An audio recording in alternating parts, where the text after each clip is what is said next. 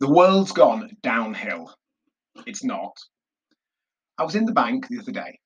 I'll be honest, it was today, at point of starting to write this, whilst the youngest son is in rugby tots. I had a cheque to pay in. A cheque? First cheque in many a year that I've received. HMRC improperly assigned a tax payment, and rather than transferring it to the right place or back to me, they sent a cheque reminded me of Tom's mail order scam in Lock, Stock, and Two Smoking Barrels. Anyway, they've removed the counter at the bank, and there's a row of different machines for paying in checks, withdrawals, etc. I had to figure it out, but it definitely saved time on the old queuing up and sorting it with a teller approach. Next time, in another few years, hopefully, I'll be in and out in two minutes. A great change from my perspective, at least. The gentleman next to me didn't agree. Yet another example to him of how the world's going downhill.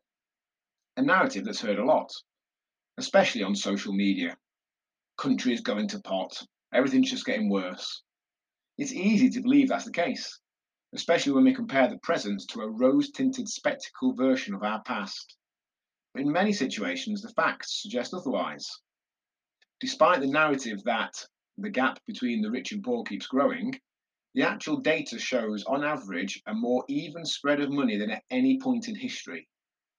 Doesn't mean it's perfect, doesn't mean there isn't a lot more work to be done or we should settle for things how they are, but the phrase, the gap between rich and poor keeps growing, isn't true.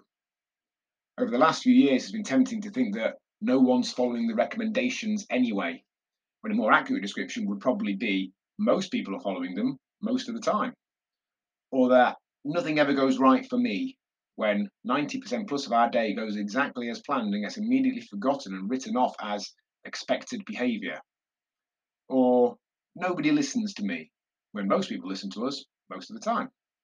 Or that there's something wrong with me or I'm broken because we can't do every single thing we think we theoretically could do. Accepted narratives don't always hold up to the facts. Knowing the facts of your situation is empowering Recognized success builds confidence and momentum, something our members often report improves when they're with us. myrise.co.uk forward slash apply or myrise.co.uk forward slash join. Things not quite going to plan can be an opportunity for course correction and or re-evaluation of the plan.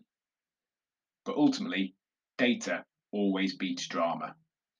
Much love. They say up bank and down bank in Stoke, which always sounds like they just used the wrong word, all. P.S. Still at Rugby Tots, did this bad boy in one go.